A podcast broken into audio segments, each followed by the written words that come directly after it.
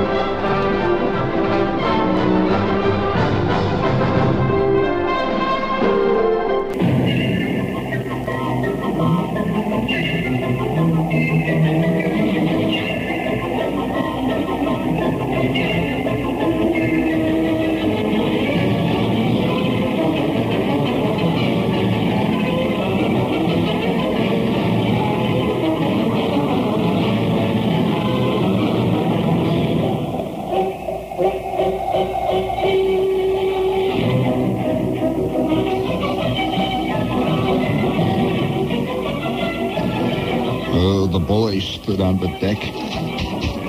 What is it? Yeah, that's right. The boy. No, it's all right, honey. Don't, start wandering out. You aren't going to find it. The boy stood on the burning deck, eating apples by the peck.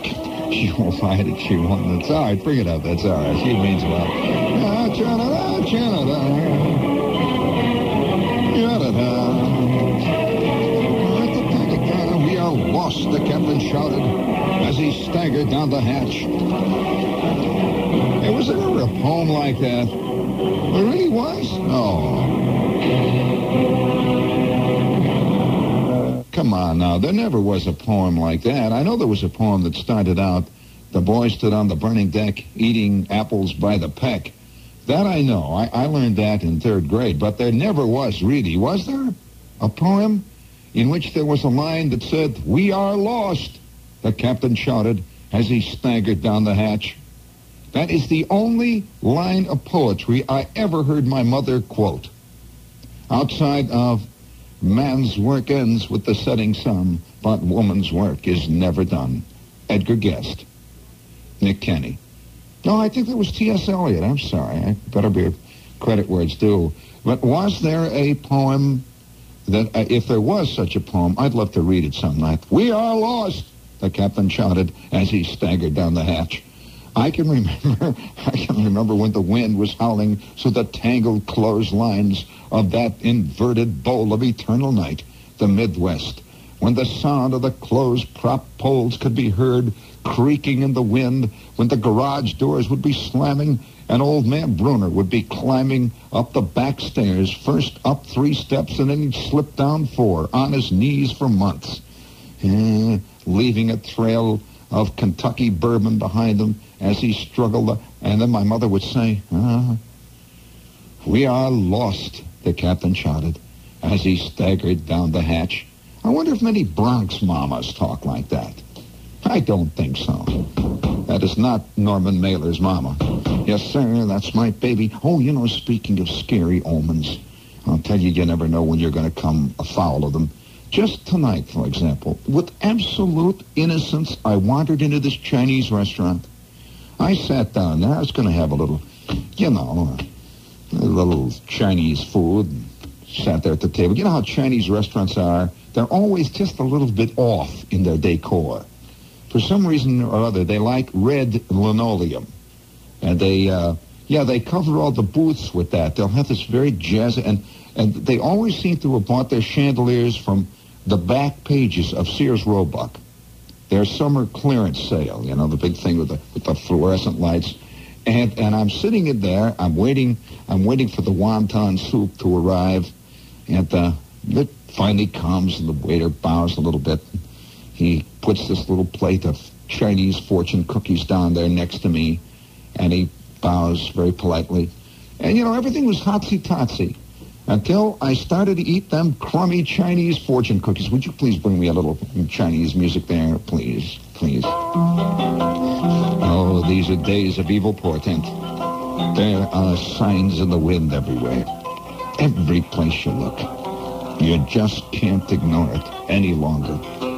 I remember the day when Chinese fortune cookies used to say great things like, uh, oh, a penny saved is a penny earned.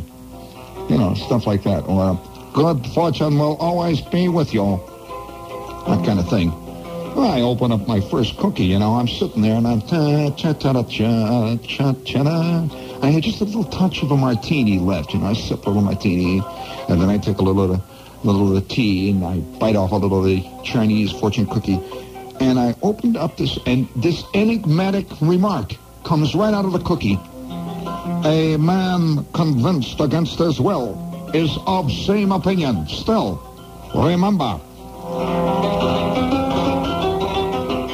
What are you talking about? What do you mean? Are you trying to tell me I'm a phony? Are you trying to say that I'm just laughing it up for the sales department? I sold out? What do you mean? A man convinced against his will is of same opinion still. No chickening out. Fine out loud. And so I took another slug of the martini and sipped at my steaming hot tea. And I opened up the next one, nibbling away at the fortune cookie. And, oh, great Scott.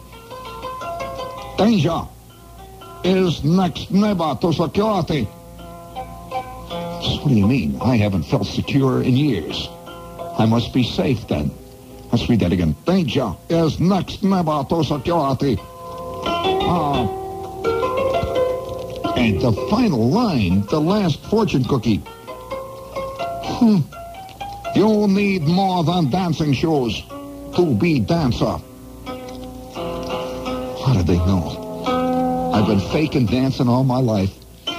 Ever since I was a little kid and I was first pushed out on the dance floor with Dawn Strickland, I've been faking it. All I know is that somewhere along the line you say one, two, three, four. One, two, three, four left. One, two, three, four right. Push. One, two, three, four. I've been faking it for years. How did they know? It takes more than dancing shoes to be a dancer. Ah. Hey, yeah, how many... Did you ever have... Did you ever... When you were a kid... Now, this... If you don't mind, I'm going to... This is a kid thing here. I just have to do it. That voice reminded me of that. When you were a kid, did you ever have a special voice that you used? You know? Uh, you know, a special voice that uh, you you use around the house all the time when you were being funny, when you were showing off or hulking it up, or, you know, just generally uh, making it big.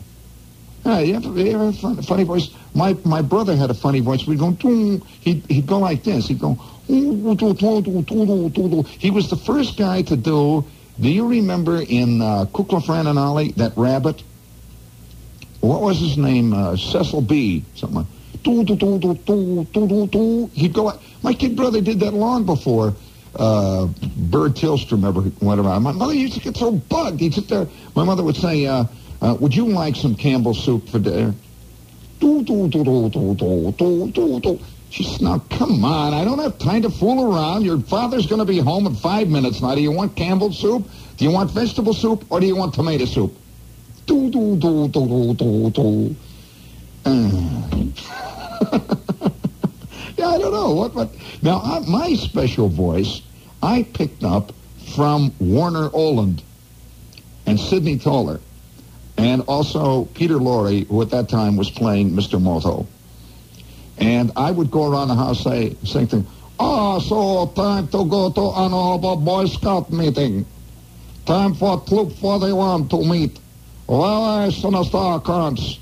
Uh, having tonight special test for Camp Mallet Badgers. Suspect lechery. that was my uh, my special. Uh, uh, who? Uh, all right. Uh, uh, here, here was a typical line. Now I remember remember him saying, "Ah, also, I must beg your must oh honorably beg your condolence for one moment, please. Uh, number one son, we will please lock door.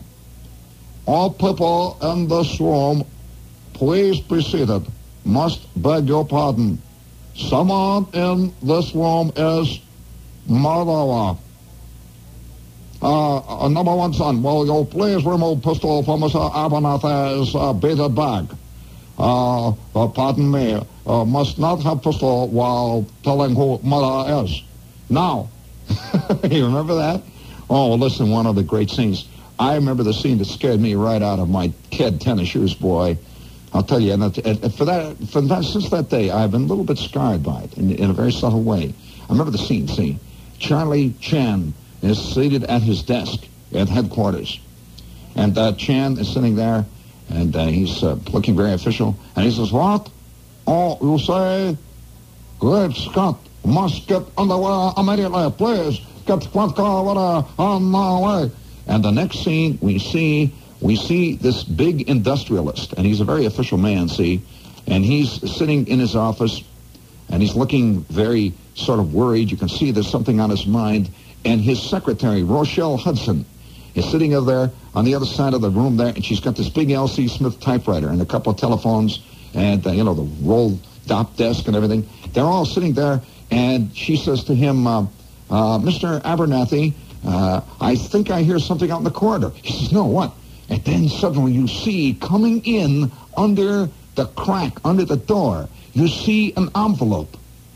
There is no name on it. And Rochelle Hudson gets up and she says, Oh, there's a message here. I wonder who left it. And you hear the sound of footsteps scurrying down down the corridor. And this big industrialist opens the door. He looks out. He says, No, they're gone. Did you see anyone? Did you see anyone, Mrs. Smith? And she says, No, I didn't see anyone, but here's a message. And he sits down at his desk and he's shaking. it's an empty envelope. he rips open the envelope, and then what falls out of the envelope onto the desk but the ace of spades. Oh, no. No. Oh, oh, oh. Well, of course, you knew the minute that the ace of spades fell out of that envelope, he was a goner. Whenever you get the ace of spades, that means you're dead. And I'm a kid sitting there seeing the ace of spades. It had never occurred to me, you know. Ace of spades, I didn't know anything about that. All I knew was the ace of spades was a high card when you played pinochle. The ace of spades. And Rochelle Hudson gets white, know, she staggers up against the potted ferns. She says, oh, no, no, please, let us call in Charlie Chan. And sure enough, within five minutes, he is found in the men's room with a shiv between his shoulder blades. And Charlie Chan arrives and says, oh, so, oh, so, Miss Smith, you say you are secretary. How long you work for Mr. Abernathy? Ah, so we must check on facts. You say ace of spades was delivered? Why you not call immediately? You know ace of spades means instant death to anyone who receives it. Ever that, ever since that time, see, when I'm playing Old Maid with Bruner and Flick, and I get the ace of spades, oh no. Yeah, I was always scared of the ace of spades. That's why I never played Fan-Tan, you know. Sure. And uh, that, that, I picked up that voice. From that time on, I, that, I, I practiced my Charlie Chan voice. And it never got me anywhere, I'll be perfectly frank with you. I, I uh, uh, it was the only reason why I liked the Fred Allen show. Do, do any of you remember the name of Fred Allen's detective? You think, you know, all these trivial people, these guys who think they know anything about trivia. They're really kids. That's greasy kid stuff. Now, what was the name of of uh, of uh, his detective? Come on. And he talked something like my detective. He would always walk along and say, "Oh, so there are confusing clues. We'll pause now for a commercial." In the middle of his case. All right, now, uh, what was the name of his detective, Fred Allen's detective? There was a whole series of phony Chinese working the Boondocks in those days. Warner Oland was about as Chinese as my grandmother. Yeah, well, Sidney Toler wasn't very Oriental either. He looked like my Uncle Tom. And, uh, and uh, of course, uh, uh, Fred Allen did a pretty good Chinese. And there was a guy on the air who also had a. Ch- there was a little five-minute show in which a guy played a manservant. This is on a radio show. He played a manservant, and his name was Hector Watanabe. Yeah, did you ever hear of that? And he had a car. And I remember only one line from the whole show. I was just a little kid, and I remember this line very good. He said, uh, uh, he said, my car has four cylinders. Very proud of each cylinder, sir. Very good cylinders. and and uh, I thought, yeah, great. And, and nobody does any any uh, Chinese comics type anymore. Come on, is there anybody out there remembers Fred Allen? I will not go on until some. Oh no, no. Am I the only American in this crowd? What is it? I'm serious. Why is, is my mind literally a wastebasket, a garbage bucket, a city dump of uh, total impedimentia? That stuff isn't even trivia that I remember. It's impedimentia. It's crud. It's no good. I mean, I couldn't win any contest in the trivia because I remember the real trivia. You know, everybody else remembers the name of Reggie's buddy or Doc's friend, or the Ipana Troubadours. Am I the only... Tasty yeast is dandy for the appetite. Tasty yeast is handy, eat it day or night. Wholesome, crisp, and delicious. Vitamins galore. Here it comes. All right, speaking of phony Chinese. This is W-O-R. I press that again. W-O-R-M FM in New York. Please hit button, will you? Number one. Miller High Life, the champagne of bottled beer. There's only one champagne of bottled beer. Sparkling, flavorful, distinctive. Miller High Life.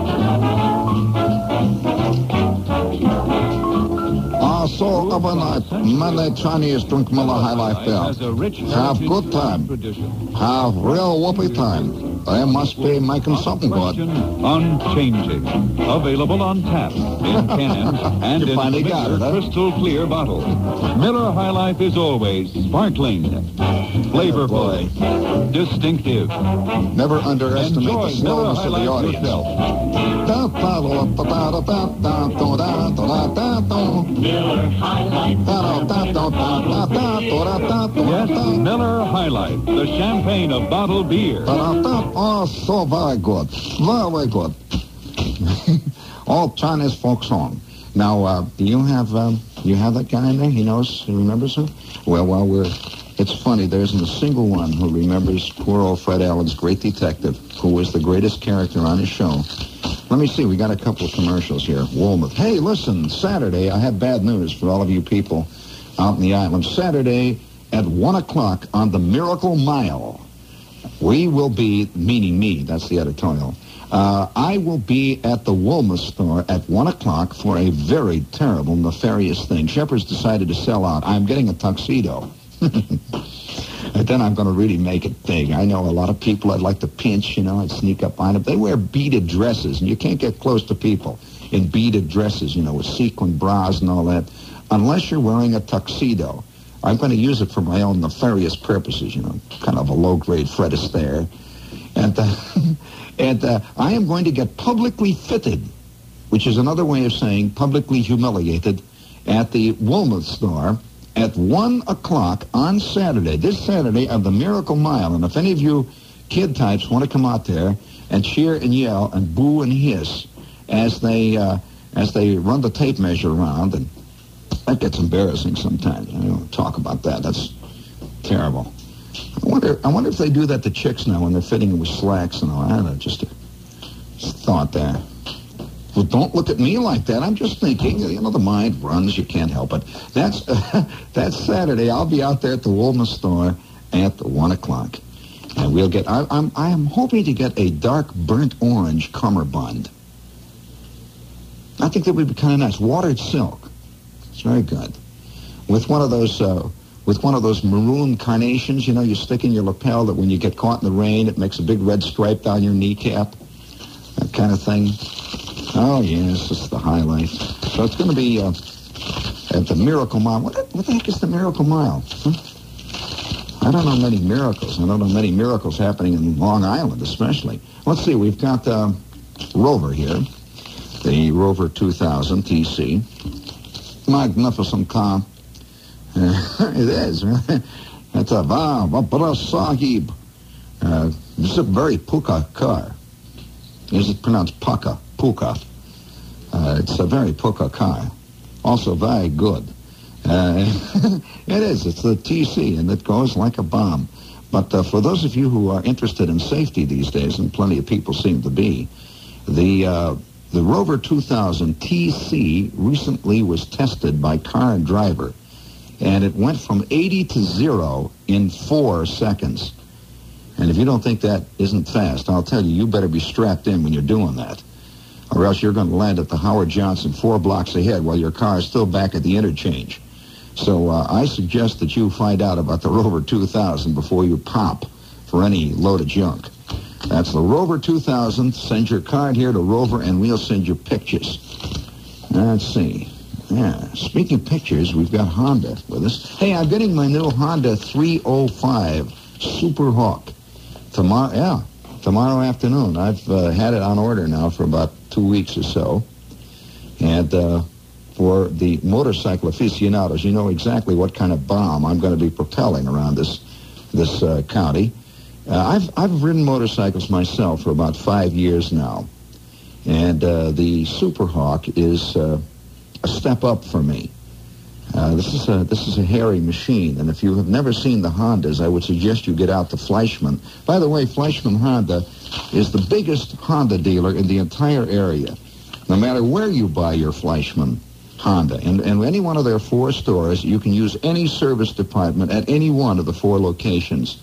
And they're New York's largest sales and service Honda dealer. This is a big outfit.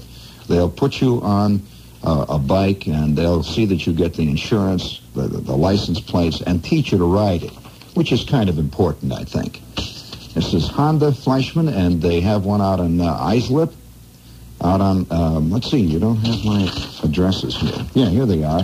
Long Island Boulevard in Long Beach, Sunrise Highway in West Islip, Sunrise Highway in Bayshore, and on Queens Boulevard, one mile west of the Macy's.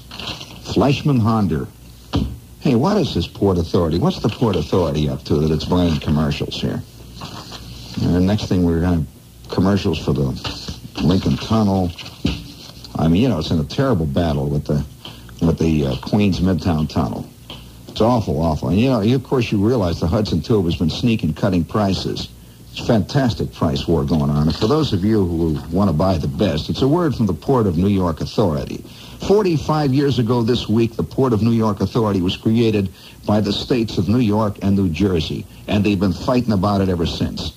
One of its jobs is to provide interstate tunnels and bridges to link the Port District into a single fantastic economic unit. The Port Authority operates six crossings, including the George Washington Bridge, the Lincoln and the Holland tunnels, and three bridges connecting Staten Island with New Jersey. Now, I don't know what all this is about, but it says the preceding announcement has been paid for by the Port of New York Authority. Now you know where your half dollar's going. All right, that's paying for the Shepherd Show. Now, uh, yeah. oh, you got a guy out there who remembers that? Right, let's see. We've done Miller, Rover, Honda, Woolworth, Port Authority. Oh, and one more thing uh, for the benefit of guys who've been writing in. Please don't write to me and ask me if I can get you a ticket or set up a reservation for you at the Limelight.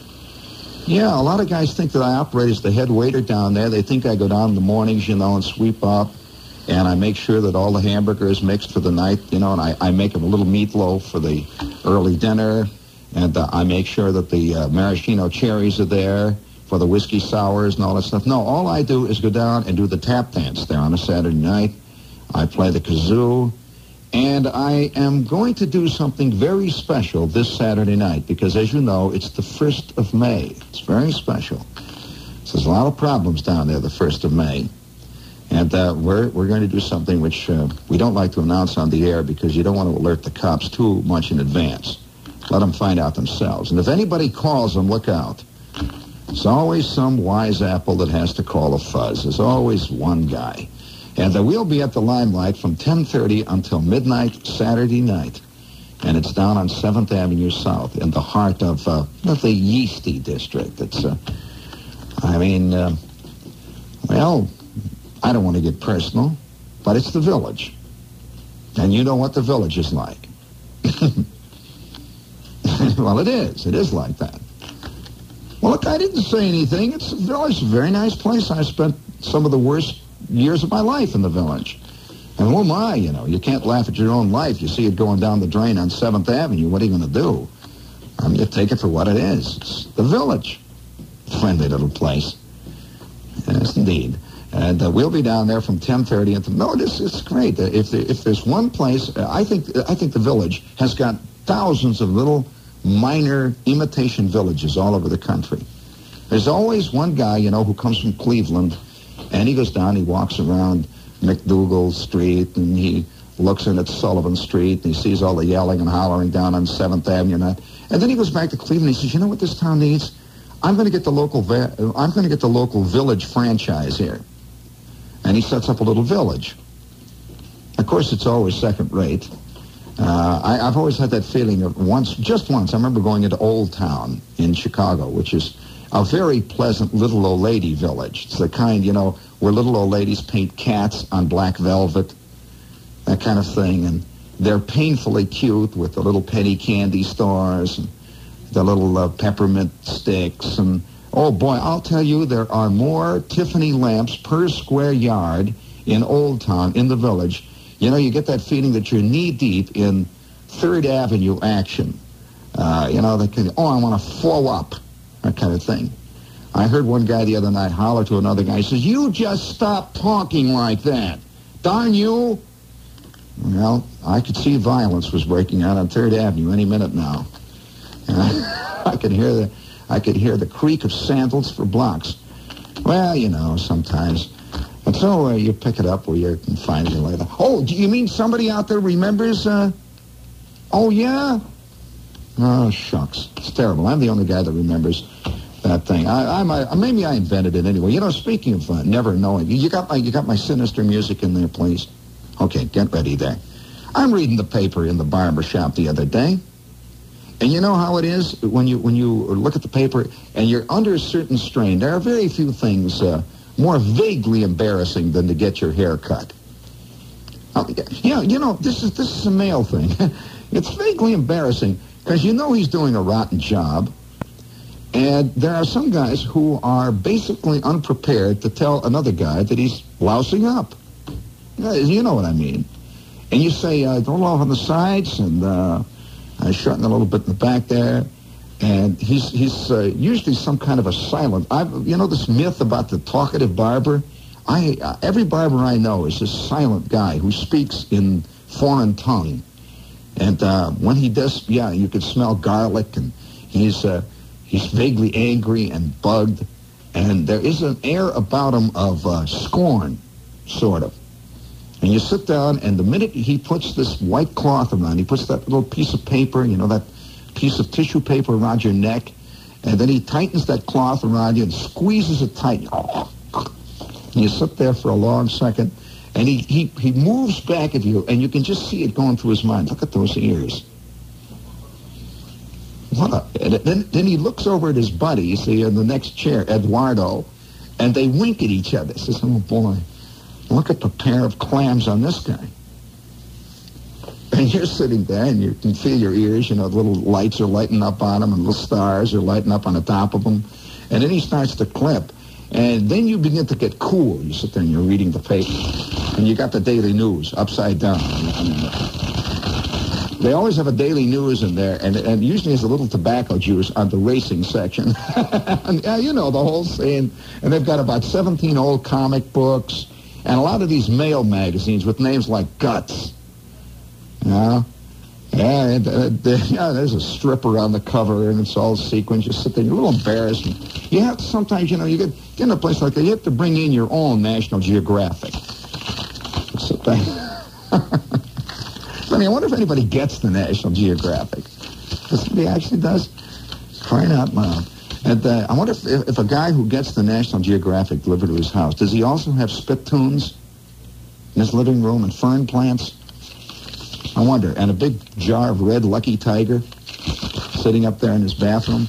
And I, I'm, I'm sitting in the barber shop the other day, and I'm, you know, playing it innocent. And this guy comes in. There there's always three or four people who sit in the barber shop on other chairs who look like they belong there. Very official guys with gray hair. How many of you have you seen those guys with the gray hair, and they look sort of pink, and uh, like people rub them a lot? Yeah, they're, they, you know, they're sitting there very pink, and, and he's always tilted back, and they're doing something to him. There's three or four guys scurrying around, and a lady that has tweezers. And they're working over this guy. And somebody is polishing his ankles, you know, and someone is rubbing his forehead, and they're, they've got they've got lather all over him. And he is a very official type. And you know that he lives in barber shops. And I come in, I sit down there, and I'm looking at the paper. I'm just looking, I'm trying to take my mind off the terrible haircut I'm getting. And knowing once again I chickened out. You know, every time I go into a haircuttery, every time I go into one of these places, I say to myself, why don't you tell them this time?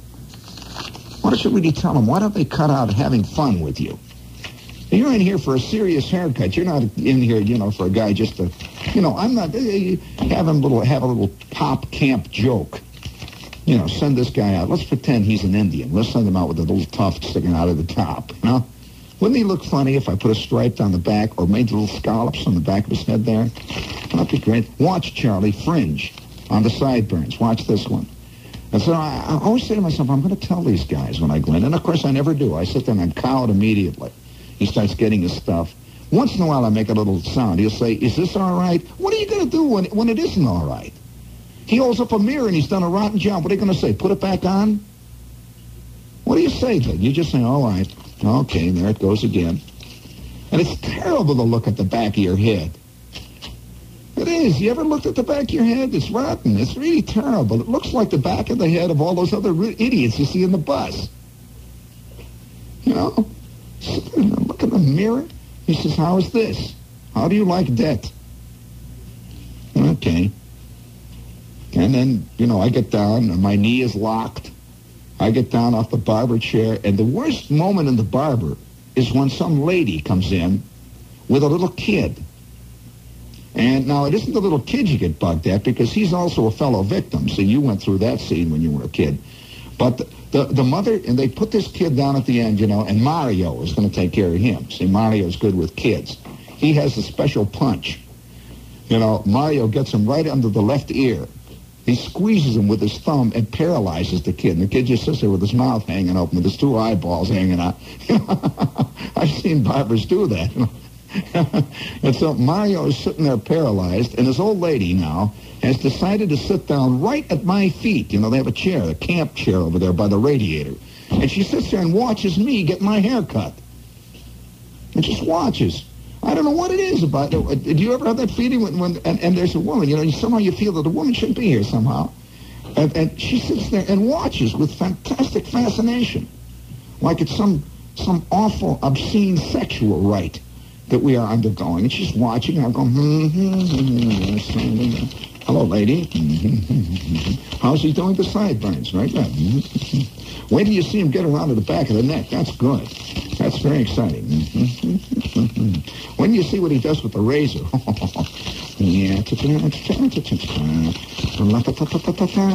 And she's watching with fascination and I'm getting a little embarrassed. I'm trying to read the paper, and I, you know, and I'm, the only thing I ever notice is down at the bottom of all the big news stories are the little fills. And I'm sitting in the barber shop, so help me, the other day.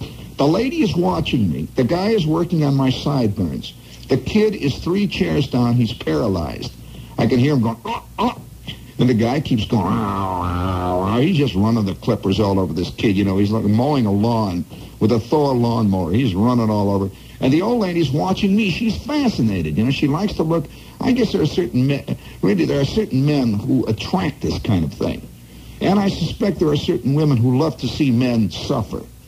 You know, it's just it's basic. Uh, yeah, it's it's basic. Like the other day, I, am looking at this ladies' magazine, and uh, it's got a title saying, title. You know, have you ever noticed some of the fantastic articles they have in ladies' magazines? It gives you a little clue to what you get in the barber shop. It says here, Here, this is a current one. You know, this is one of the nice lady magazines, the kind they don't buy from the stands, you know. Little old ladies buy it, and they keep, they keep it in libraries. Listen to this one. Title, When You Want More Love Than Your Husband Can Give. How's that for laying it on the line? Let me tell you, if, if Playboy had one, you know, had an article that says, look, fellas, if you want my... Listen, I'll tell you, they'd have Hefner up for 40 years. Somehow ladies' magazines can get away with it. Listen to this one. It says, girls, the sensual spring bath.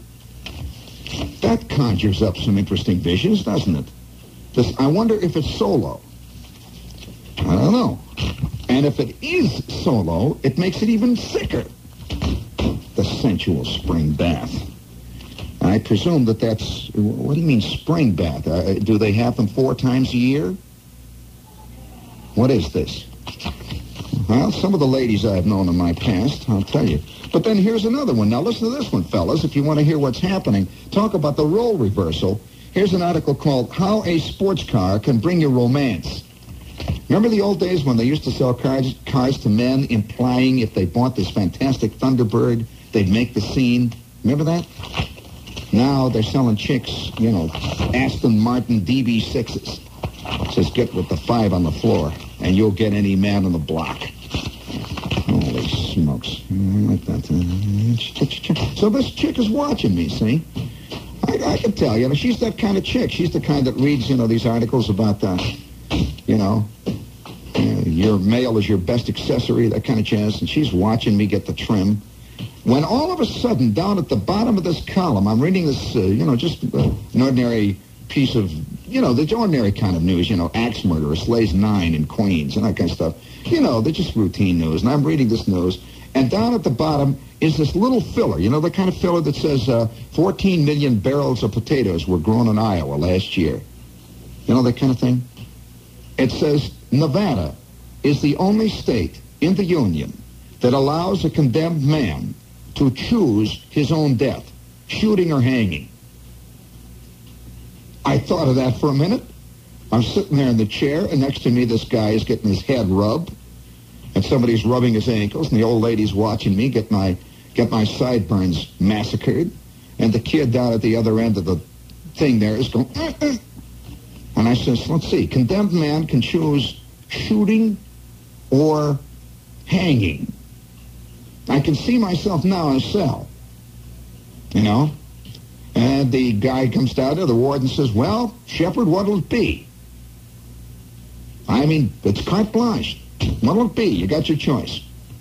Let's see. Now, how about the last dinner? Can you imagine yourself choosing your last dinner? Let's see. Uh, how about uh, some frozen Chinese egg rolls? Uh, let's see. What else do I want? How about a popsicle?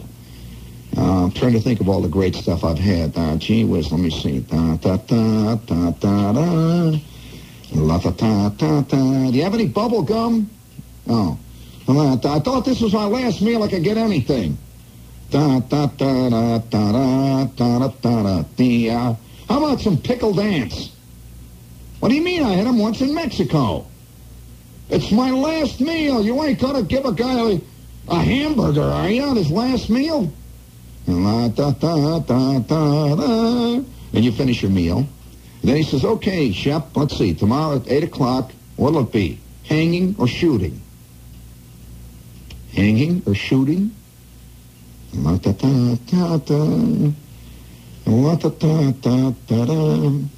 And then you think of Madame Lafarge. You see, you, you have a guillotine around here? Oh, hanging or shooting. I see. Hanging or shooting? Let's see now. Uh, say, Warden, uh, what's the most popular around here? Oh, uh, come see, come sir? Some guys say, you know, it's no accounting for taste. Very good. Uh, hanging or shooting? Let's see. Um,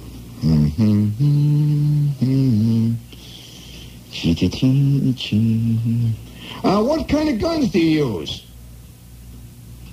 Oh, yeah? Gee, they're kind of big. Oh. I see.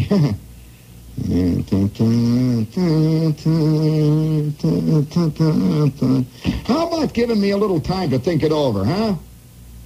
You see, I never tried it before. Oh. Well, I'm sitting there in the barber shop, and this fantasy is going through my mind. See. And I can see myself in the state of Utah wrongly accused of foul and dastardly murder. Da, da, da. And just at that moment, I feel this guy's razor. It, you know, that little moment, you just feel that little, and you know you got it. He's, oops, sorry. And I see this little red stain, and he, he runs around. He's got this little piece of paper, and he puts it on. his, Oh, it's not so bad. Here, I'll put a little Lucky Tiger on it. I said, I know. I think I'll take shooting. I think it's shooting. Bring it on there. Give me a little rotten thing.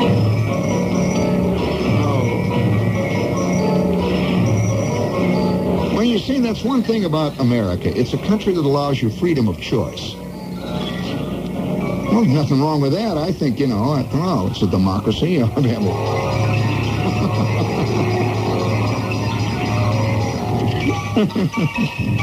oh, gee. You think I'm inventing this? All right, that's right. You just knock over somebody in Utah and find out. They'll give you your choice. All right.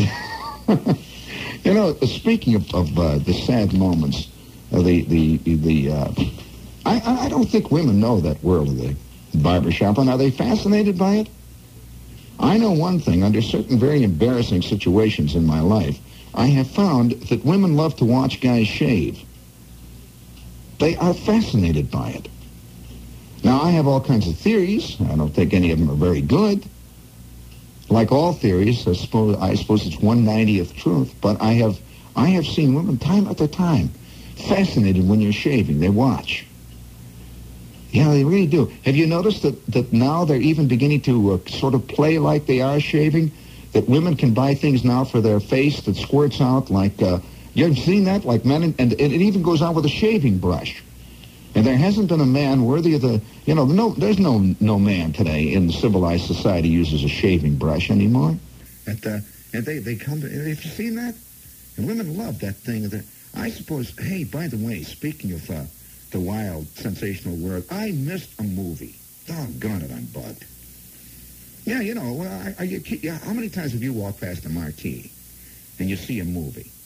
And uh, you say, I'm going to see that before it goes. And the next thing you know, it's gone. And they've got some Mickey Mouse festival up there or Wayne Morris celebration or something like that up there. Yeah, I missed it. I, wa- I, I promised myself for months to see it. Now it's gone. Doggone it. What? What picture? Oh, Cinderella and the Golden Bra.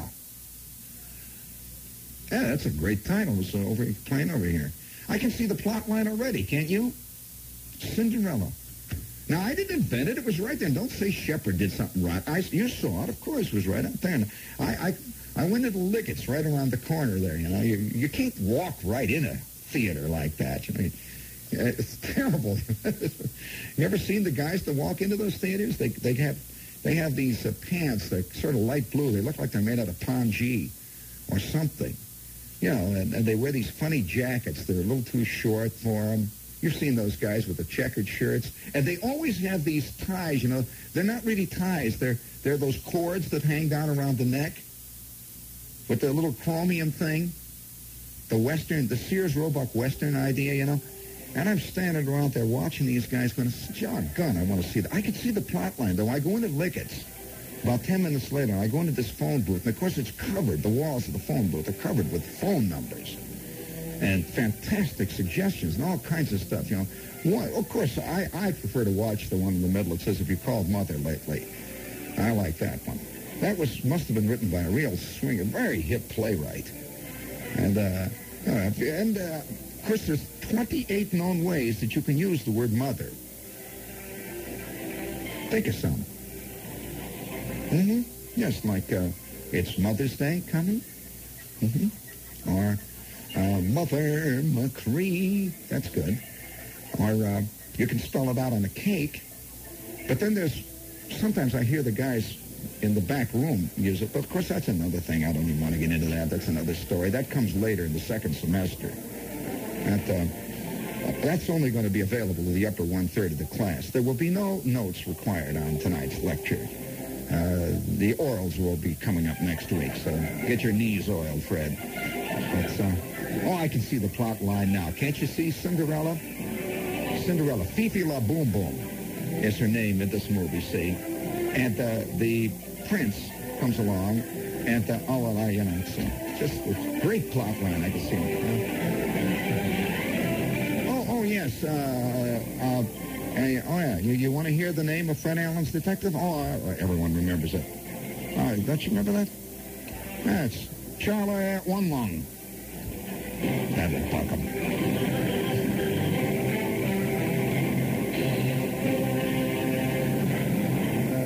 We nobody can do it like Jean Shepherd.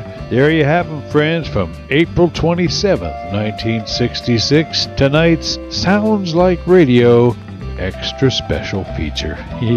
Hope you enjoyed it. A vintage episode of Jean Shepherd, and we bring it to you out of the goodness of our hearts. Till next time, then, I am your humble host saying for Sounds Like Radio, goodbye for now.